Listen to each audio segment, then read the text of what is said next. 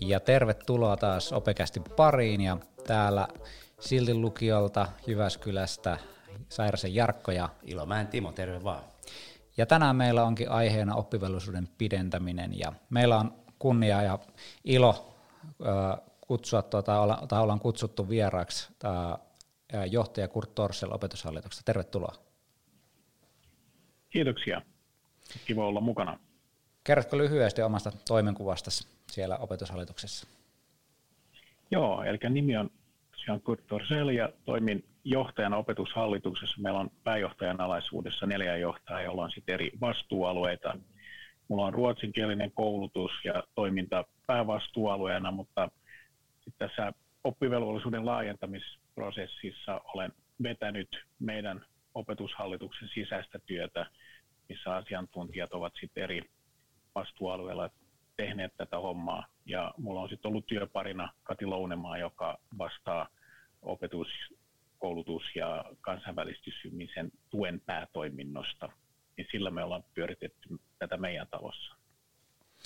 Tervetuloa mukaan, kuulostaa hyvältä. Ja tuota, mutta lähdetään perinteisesti, ennen kuin päästään oppivelvollisuuden pidentämiseen, niin lähdetään ensimmäisenä ajankohtaista aiheesta. Timo, ole hyvä. No niin, täällähän tapahtuu koko ajan ja äsken tosiaan kaikkein ajankohtaisinta oli, kun pidettiin apeille tämmöistä ylimääräistä preppausta Teamsissa perjantain kirjoitustaidon kokeeseen, että et pystyttäisiin niin aika kivasti reagoimaan siihenkin, että kirjoitukset on menossa.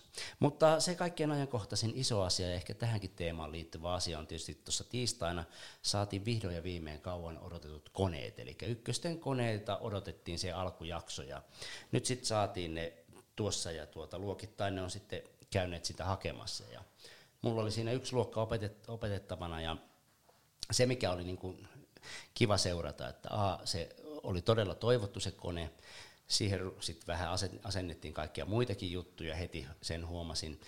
Ja se, että se, se oli semmoinen yhteisöllinen juttu sen koneiden kokoonpano, eli luokalla ne, jotka oli nopeita, niin ne tietysti auttoi sitten kaikkia muita, ja puolessa tunnissa oltiin sitä alkutilanteesta sitten tilanteessa, jossa aloitettiin niin sanotusti tunnin pito ja ruvettiin käymään sitten oppikirjan sähköisen oppimateriaalin niin kuin, omalta koneelta käsiin. Ja tuota, tosi paljon auttaa nyt tilannetta, että alku aloitettiin vihkotyöllä ja sitten siirryttiin puhelimeen ja nyt meillä on koneet ja, ja tota, niin, kyllä se niin kuin lukio-opiskelussa niin me tarvitaan tosi paljon niitä. Niin hyvä juttu.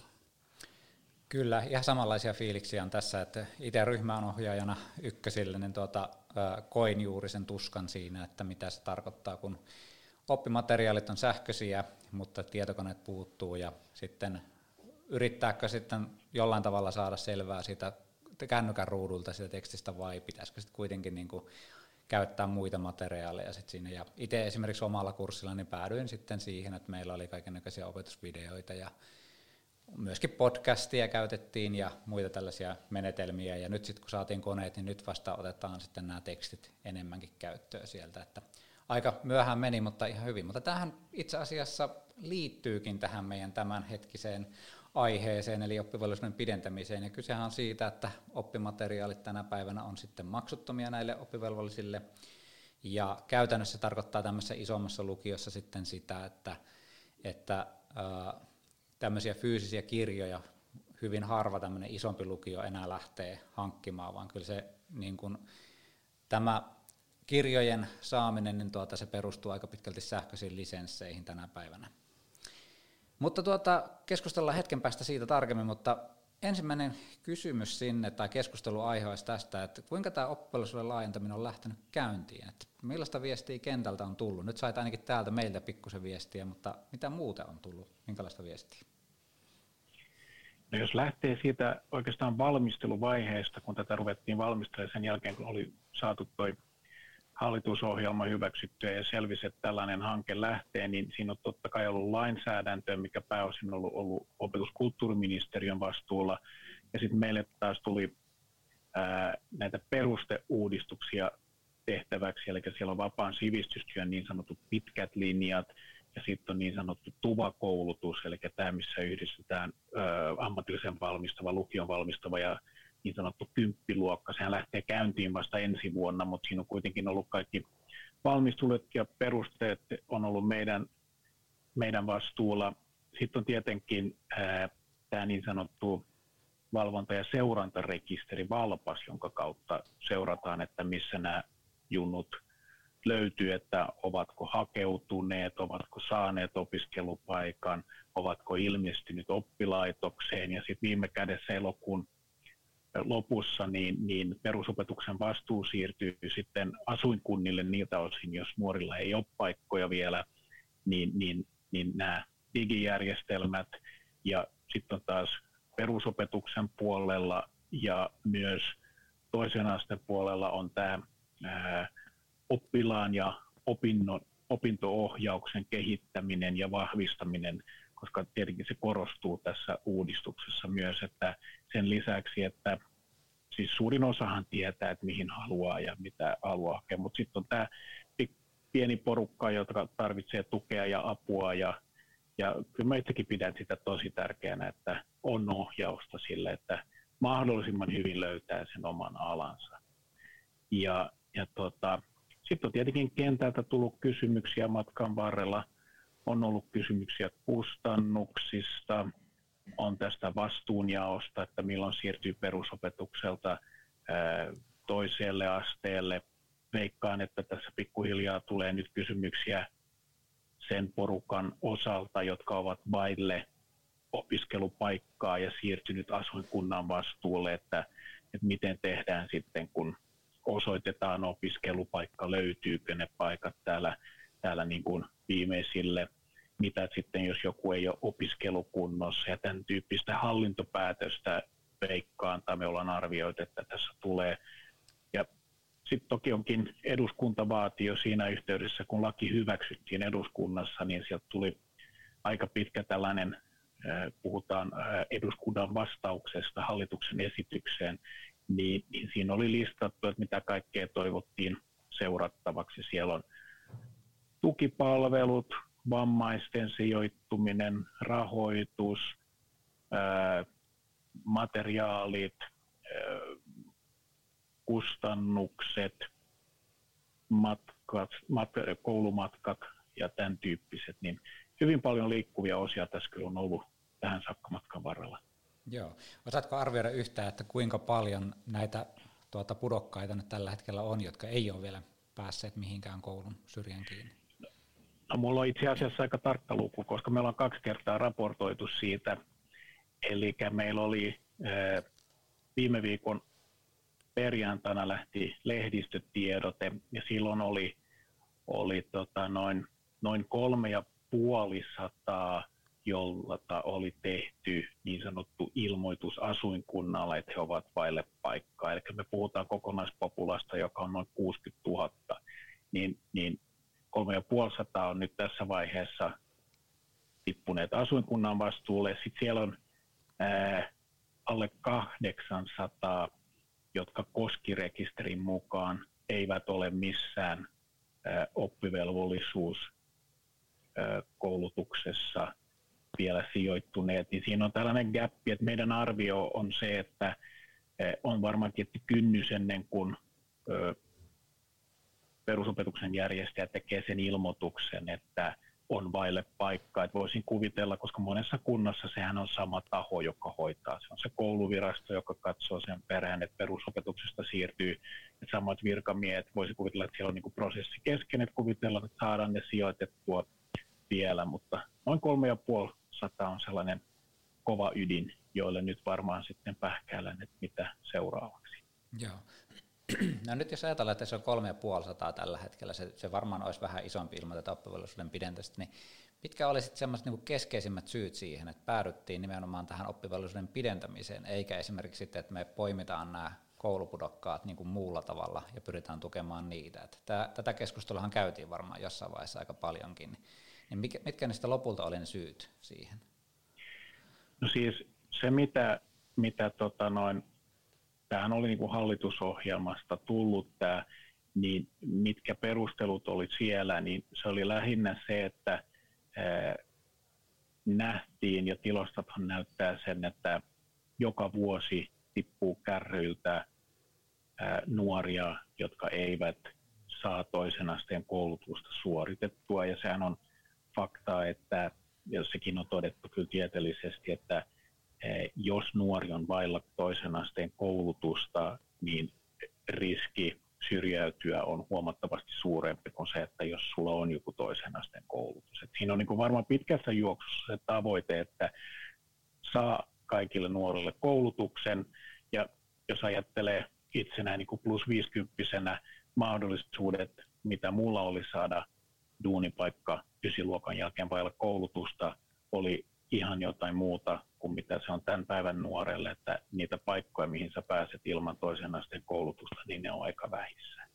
Ja toki se, että on mahdollisuuksia, että ää, kun sulla on toisen asteen koulutus, niin se on helpompi myös aikuisena ja aikuisiässä lähteä opiskelemaan, jos tulisi halu ja tarve vaihtaa alaa. Ja niin kuin me tiedetään, että ää, nykyisin on aika harvinaista, että voi, saa, pystyy olemaan samalla alalla koko elämänsä. Että me, jotka ollaan opetusalalla, me ollaan ehkä poikkeus tässä tapauksessa, mutta, mutta suurin osa kansalaisista vaihtaa alaa.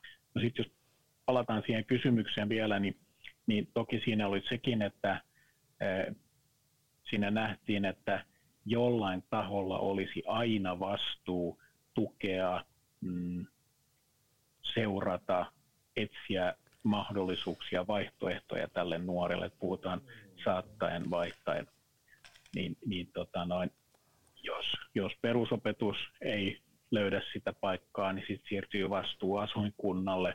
Jos olet toisella asteella tai vapaassa sivistystyössä tai, tai ää, nivelvaihekoulutuksessa, niin sieltä ei lähdetä ennen kuin on vastaanottava taho selvillä. Ja tällainen miten mä sanoisin, että koko ketju kuntoon, että aina joku on ottamassa kopin, että tehtäisiin se verkko mahdollisimman tiheäksi. Se ehkä on se idea siinä. Joo.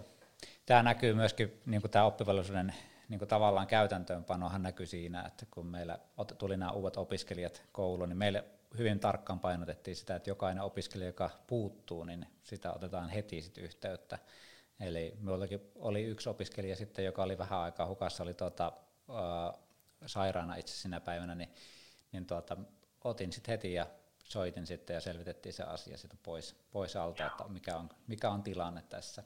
Ja tämä oli meille nyt just tämä oppivelvollisuuden pidentämisen tämmöinen yksi semmoinen seuraus, että heti välittömästi otetaan yhteyttä, että missä, missä opiskelijat on. Joo, ja on se näkynyt esimerkiksi yhteydenotossa kotiin myös niin kuin ykkösten ryhmäohjaajilta selkeästi, että nyt, nyt kun kotikin on niin kuin velvoitettu aika lailla tiukasti tähän yhtälöön, niin tuota, selvästi niin kuin, sanotaanko, että otettiin tässä heti alkupäivinä niin kuin kotiin myös saman tien yhteys. Että toki niin kuin lukiossa huolletaan niin kuin porukkaa kyllä tosi tarkasti muutenkin niin kuin oman kokemuksen mukaan, mutta jotenkin tuntuu, että tämä vielä niin kuin entisestään terävöitti nyt sitä hommaa.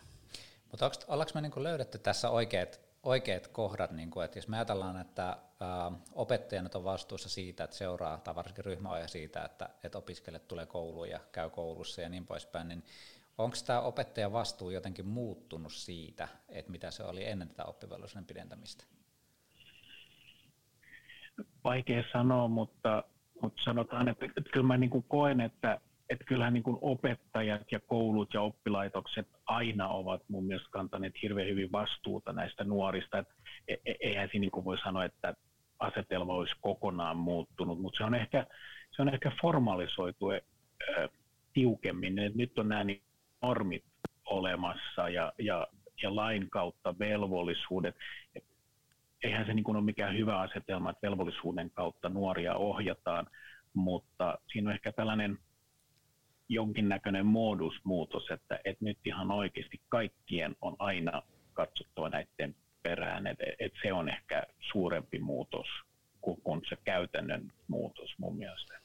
Joo, kyllä itsekin muistan, kun tässä tein tällaisen kymmenen vuoden opouran, niin tuota, kyllä silloinkin etsivien, täällä on tämmöinen etsivä palvelu, niin metsästettiin kadonneita opiskelijoita, että, että tavallaan niin kyllä se on niistä kouluydintoimintaa ollut aina, aina myös, mutta että totta on, että, että nyt niin kuin, siinä, on, siinä on selkeä, vähän semmoinen niin kuin virallisempi taho vielä nyt sit selkeästi, Joo. tuntuu ainakin siltä. Ja toivottavasti tämä myös selkeyttää sitä, että, että tulee niin selkeät semmoiset niin kuin just vastuualueet ja toimintatavat ja muut tämmöiset, niitä tarvitaan, tarvitaan varmasti niin kuin joissain tapauksissa. No entä sitten huoltajien vastuu, niin voinko me niin kuin huoltajien vastuuta sanoa, että nyt se on niin kuin jollain tavalla kovempi, koska nyt ollaan kuitenkin oppivelvollisuutta edelleen niin pidemmälle viedään? No ehkä siinä on vähän sama juttukin, että, että kyllähän niin kuin, niin kuin mä ajattelen, että jokainen huoltaja, jokainen vanhempi on huolissaan ja äh, haluaa oma lapsensa parasta ja, ja yrittää niin kuin mahdollisuuksiensa mukaan ja auttaa ja tukea ja, ja saada eteenpäin, mutta parhaimmissa tapauksissa siinä on ehkä näin, että huoltaja voisi ajatella, että saa tukea myös toisella asteella viranomaisilta kunnalta. Pahimmissa tapauksissa voi ajatella, että mitä nyt tulee sorkki meidän juttuja, että meillä on nyt tämä maatila, mihin Pekka lähtee töihin, että ei hän tarvitse mitään koulua. Mm. Tämän tyyppistä. Joo. Tuota, miten sitten, tuota, itse mietin sitä, että meillä niin kuin lukiossa ollaan koettu aika pitkälti myös sitä, että ää, niin kuin nuori ottaa itse vastuuta sitä opiskelustaan. Ja nyt sitten tämmöiset vastuukysymykset, siirtämiset, että me niin kuin enemmän otetaan koppia siitä nuoren elämästä, että se varmasti käy koulua ja se varmasti tekee ne ja opi, tuota, vanhemmat huoltajat niin tuota, ottaa ja seuraa sitä ja kaikkea, niin onko tässä se riski, että, että tämmöinen niin perinteinen lukion rooli ää, tämmöisen oman vastuun ottamisesta niin murenee jollain tavalla? Siihenkin on vaikea vastata. Et voisin mä niin kuvitella, että E, tietyille oppilaille se on varmaan hyödyksi, että vähän paimennetaan, että hei, että kurre, että hoida nyt nuo jutut vähän paremmin. Ja sitten on tietyt e, henkilöt, jotka eivät tarvitse sitä tukea, niin kyllä mä niin ajattelen, että opettajat ja oppilaitoksissa työskentelevät, niin kyllä niillä on pelisilmää nähdä se, että eihän sitä niin kuin turhaan ruveta kyselemään ja paimentamaan ja tukemaan, että varmaan teilläkin omissa ryhmissänne, että näette aika nopeasti, että ketkä pärjää, pärjää ilman mitään tukea ja missä sitten olisi ehkä tarpeen vähän auttaa ja jeesata, että pysyy kärryillä. Joo, kyllä meillä tuntuu nyt itse asiassa kyllä tällä hetkellä oman ryhmän osalta, että kyllä sitä vastuuta tosiaan annetaan myös opiskelijoille edelleenkin, että ei se, ei se tietenkään lähde kokonaan siltä pois.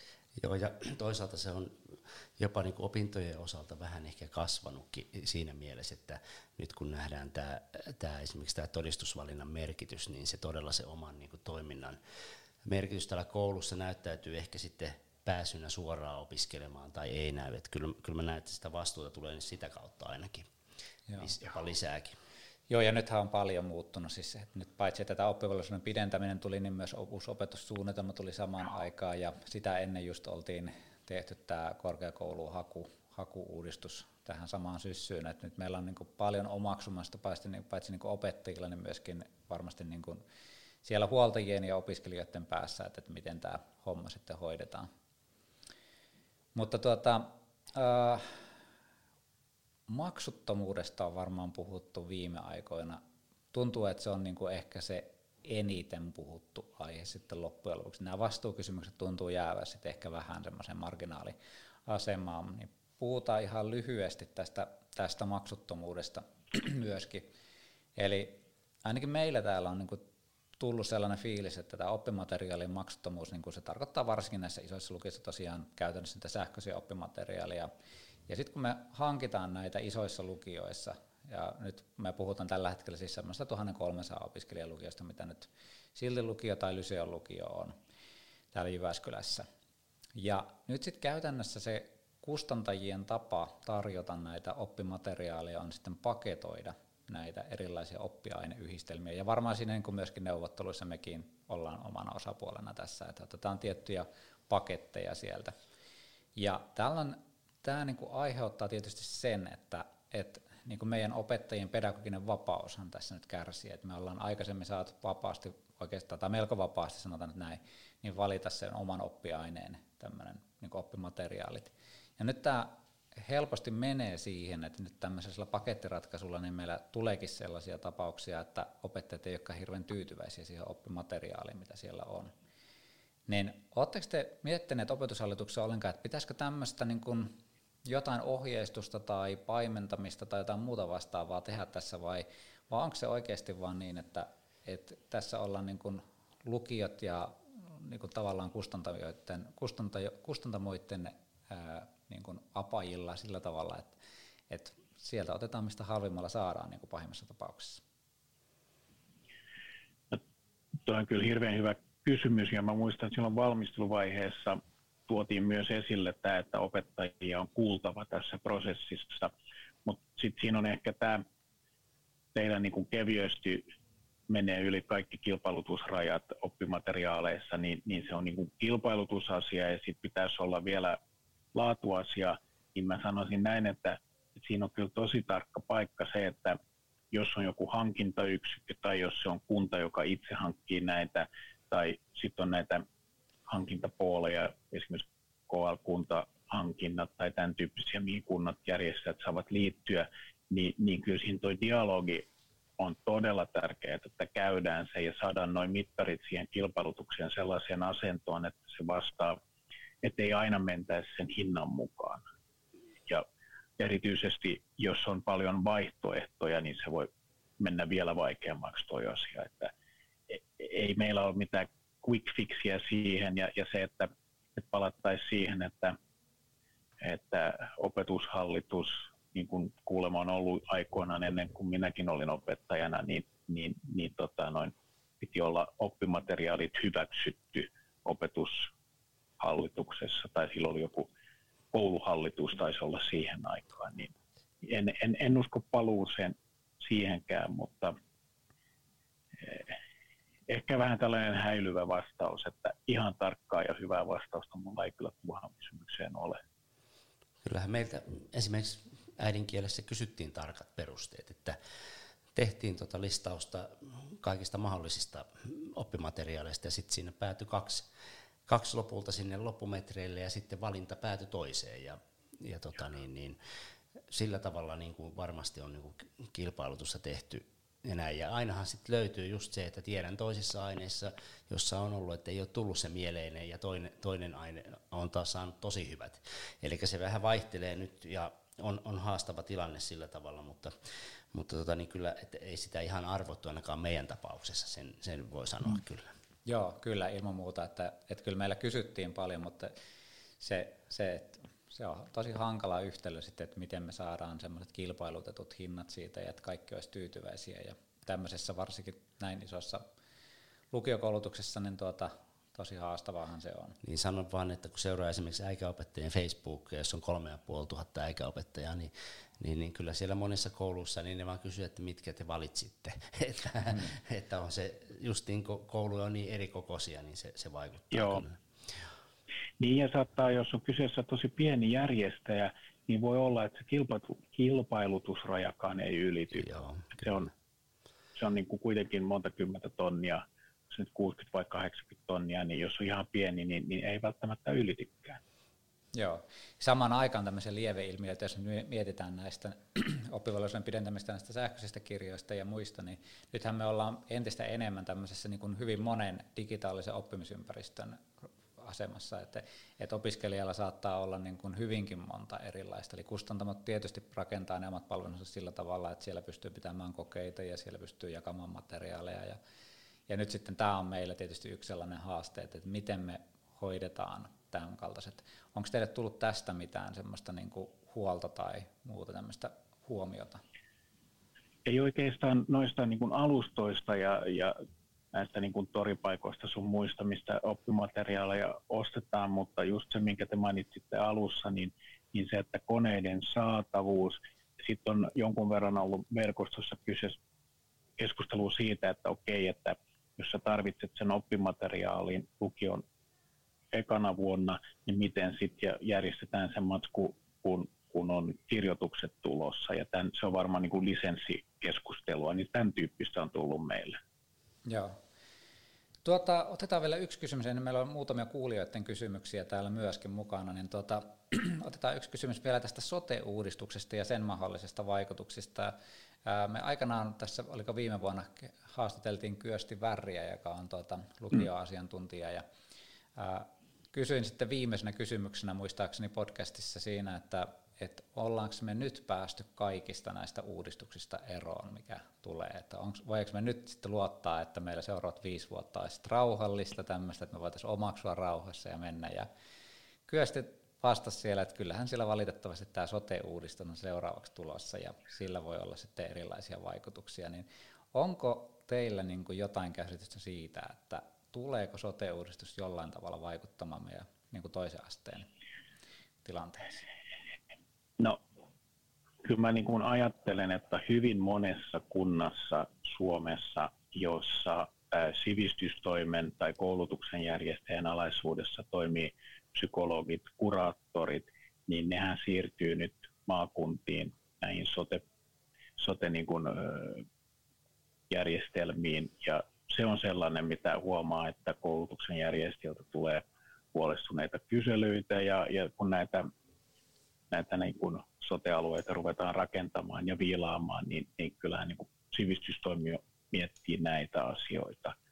Et, et se on ehkä se, se suurin muutos. Mutta sitten toki sekin, että jos ajattelee ö, kuntien, kaupunkien näkökulmasta se, että sivistys on perinteisesti neljäsosa koko kunnan talousarviosta ja henkilöstöstä, niin, niin se, ja anteeksi, sote on puolet, nyt meni väärinpäin, eli sotehan on puolet kunnan toiminnasta, joka siirtyy muualle toisen hallintohäkkyrän järjestämisvastuulle, niin, niin toki siinä mietitään, että riittääkö rahat, kun järjestelmät ää, pitäisi supistaa kuitenkin aika lailla. Niin kyllä tämä on niin kuin, taloushuoli on varmaan kunnilla, sitten se, että miten saadaan nämä rajapinnat toimimaan, kun tiedetään, että sotu, sote-alue vastaa useimmiten monen kunnan alueesta taitaa olla ainoana Helsinki, joka on yksi alue, mutta kaikki muut on sitten kimpassa jonkun muun kanssa, että miten saadaan nämä kaikki mitoitukset ja systeemit ja, ja, ja tämän tyyppiset järjestelmät toimimaan, niin kyllä, kyllä huoli on aika suuri.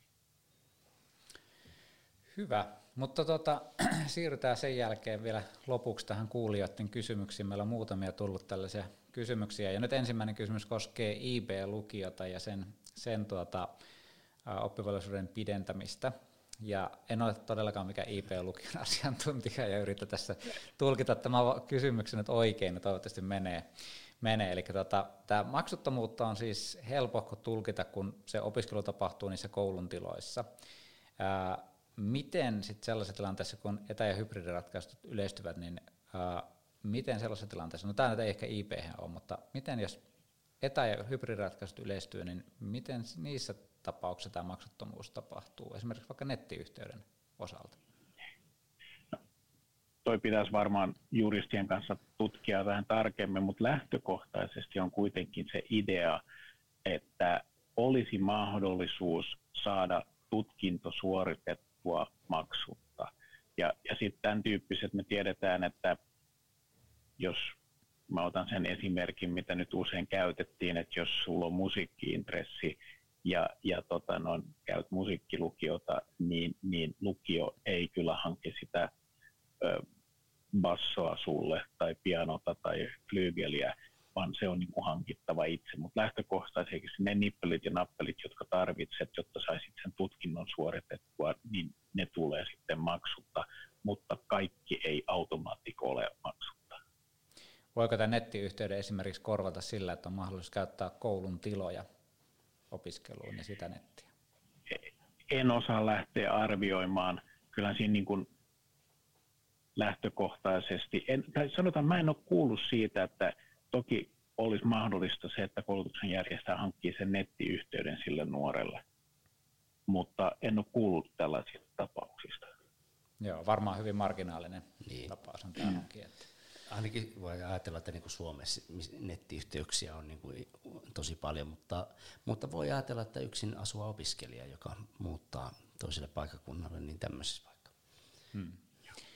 No sitten mennään siihen IP-kysymykseen. Tuota, kansainvälisen IP-tutkinnon tekevän on suoritettava tämmöinen niin sanottu diploma saadakseen jatko-opintokelpoisuuden Suomessa. Ja Diplomaan ei riitä jokaisesta suoritettavasta aineesta alin hyväksytty arvosana, vaan on täytettävä kireämmät ehdot, eli käytännössä se vastaa nähtävästi noin C arvosanaa sitten ylioppilaskirjoituksissa. Miten tällöin tulkitaan oikeutta suorittaa maksutta ylioppilastutkinto, eli viisi ylioppilaskoetta hyväksytysti? Koskeeko siis maksuttomuus uusintaa niin kauan, kun ne tarvittavat arvosanat jatko-opintokelpoisuuteen on saavutettu? On todella herkullisia kysymyksiä. Tekisi mieli vastata suoraan, että en osaa vastata, mutta eikö siinä tule sitten niin kuin ikäraja vastaan? Että ehdottaisin, että laittaisitte sähköpostin, että oppivelvollisuus at oph.fi, niin laitetaan joku vastaamaan siihen. no niin, hyväksytään tämä. Tämä on sen verran haastava Tämä kysymys. oli aika paha kyllä. No entä sitten, mitä huoltajan täytyy koulusta tietää, että voidakseen täyttääkseen sen niin kuin lain asettaman velvollisuuden, esimerkiksi, että minkälaista tukea on saatavilla ja muuta vastaavaa, niin onko meillä määritelty jotain sellaista, että, että mitä tietoa meidän pitää koulun tarjota tälle huoltajalle? No, sanotaan näin, että lähtökohtaisesti pitäisi tietää se, että huoltajilla on suurempi vastuu seurata sitä, että nuori opiskelee. Se on tietenkin se lähtökohta. Sitten on olemassa OKM on tehnyt esitteen siitä, että oppivelvollisuus muuttuu, että mitä se tarkoittaa, niin, niin se on hyvä materiaali käydä poimimassa. Mutta sitten ehkä se ää, dialogi oppilaitoksen kanssa, ja erityisesti jos tietää jo valmiiksi, että saattaa olla haasteellista, niin mieluummin olisi yhteydessä liian aikaisin kuin liian myöhään sinne oppilaitokseen, että on olemassa se keskusteluyhteys jo. Ja ehkä niinkin, että on yhteydessä, että hei, että meillä on tämä meidän Junnu, että, että hänellä on nyt ollut tämän tyyppisiä ongelmia tai haasteita, että meillä on nyt pieni huoli siitä, että miten tämä lähtee toimimaan. Eli dialogin korostamista nyt tässä vielä erityisesti. Joo, näin mä sanoisin, joo. joo. Hyvä. Ja sitten vielä yksi kysymys tähän, että tuota, kuulijoilta, eli jos opiskelijalla on jokin akuutti tai pysyvä vamma, esimerkiksi vaikka akuutisti niin kuin jalkapoikki tai sitten pysyvä vamma, joku tämmöinen este, että ei pääse tulemaan koululle omin kyydeen ja sitten nämä tuota, kyyditysrajat ei tietenkään, että vaikka e, asuu sanotaanko alle kilometrin päässä koulusta, mutta ei vaan kykene sitten niillä kepeillä niin kuin tulemaan sinne kouluun, niin onko koululla velvollisuus tällaisessa tilanteessa hankkia kyseiselle opiskelijalle koulukyyti? No siis sanotaan, että normaalioloissahan on se mahdollisuus, tai moni koulutuksen järjestäjä varmaan tekee sen, että, että jollain tilanpäiskyydeillä, takseilla kuljetetaan, että jos nyt otetaan joku luumurtama normaalisti kuusi viikkoa tai mitä se nyt saattaa olla, niin saadaan järjestettyä kouluun. Mutta, mutta sitten on taas jossain vaiheessa vastuu siirtyy sitten sote, sote-puolelle, että nuoren ei pitäisi kärsiä tai silleen, että joutuu jäämään kotiin, koska kukaan ei pysty järjestämään sitä koulutusta, eikä sitä voida sysätä niin kuin huoltajalle. Et, et kyllä se niin kuin lähtökohtaisesti yhteiskunnan pitäisi hoitaa tuo juttu jollain konstilla. Joo, eli lyhyissä tapauksissa olisiko se sitten koulu ja sitten pidemmissä tapauksissa pitkittyy, niin sitten olisi niin kuin sote-palvelut.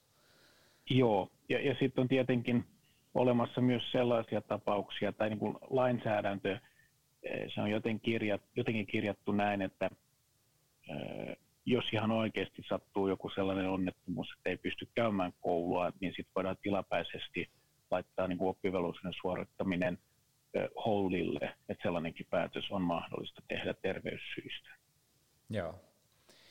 Miten Timo, onko sinulla tullut herännyt jotain vielä ajatuksia tästä vai No ensinnäkin näistä kysymyksistä, että varmasti niin kuin todella vaikeisiin kysymyksiin pitää vastata ja sitten niin kuin tavallaan varmaan nämä käytännöt tästä niin kuin pikkuhiljaa niin kuin sitten lähtee niin kuin eri kunnissa niin kuin näyttää sitä suuntaa, että mitä, mitä kaikkea niin kuin pitää ehkä parantaa tai, tai kehittää. Että, että, että ainakin oma ehkä meidän asennoituminen on ollut, että otetaan vastaan mitä tulee ja tässä sitten pikkuhiljaa ikään kuin lähdetään lähdetä opiskelemaan, mutta ehkä jos mä ajattelen, niin ei tämä ollut ehkä meidän kuitenkaan pääroolissa tänä syksynä, paitsi ei. nämä koneasia niin kuin käytännöllisesti, mutta kyllä tässä on paljon muitakin juttuja, jota, jotka painaa syksyllä kovasti niskaan niin kuin lukion näkökulmasta. Mutta. Joo, jos niitä koneita olisi tullut ajoissa, niin, niin me ei varmaan oltaisi ihan hirveästi huomattu välttämättä tätä, tätä, että meillä on tosiaan mm. se opetussuunnitelman muutos, joka tuli, ja sitä myöten meillä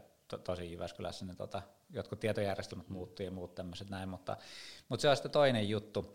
Hei, tosi paljon kiitoksia Kurt, kun pääset tulemaan ja me aletaan pikkuhiljaa klousaamaan tätä, tätä lähetystä ja yritetään saada sitten eetteriin tämä lähiaikoina. Yes. Kiitoksia. Kiitoksia kutsusta ja hyvää syksyn alkua teille sinne Jyväskylään ja kaikille kuulijoille. Ja Kiitoksia. Moi moi. Kiitos. Moi moi. moi. moi.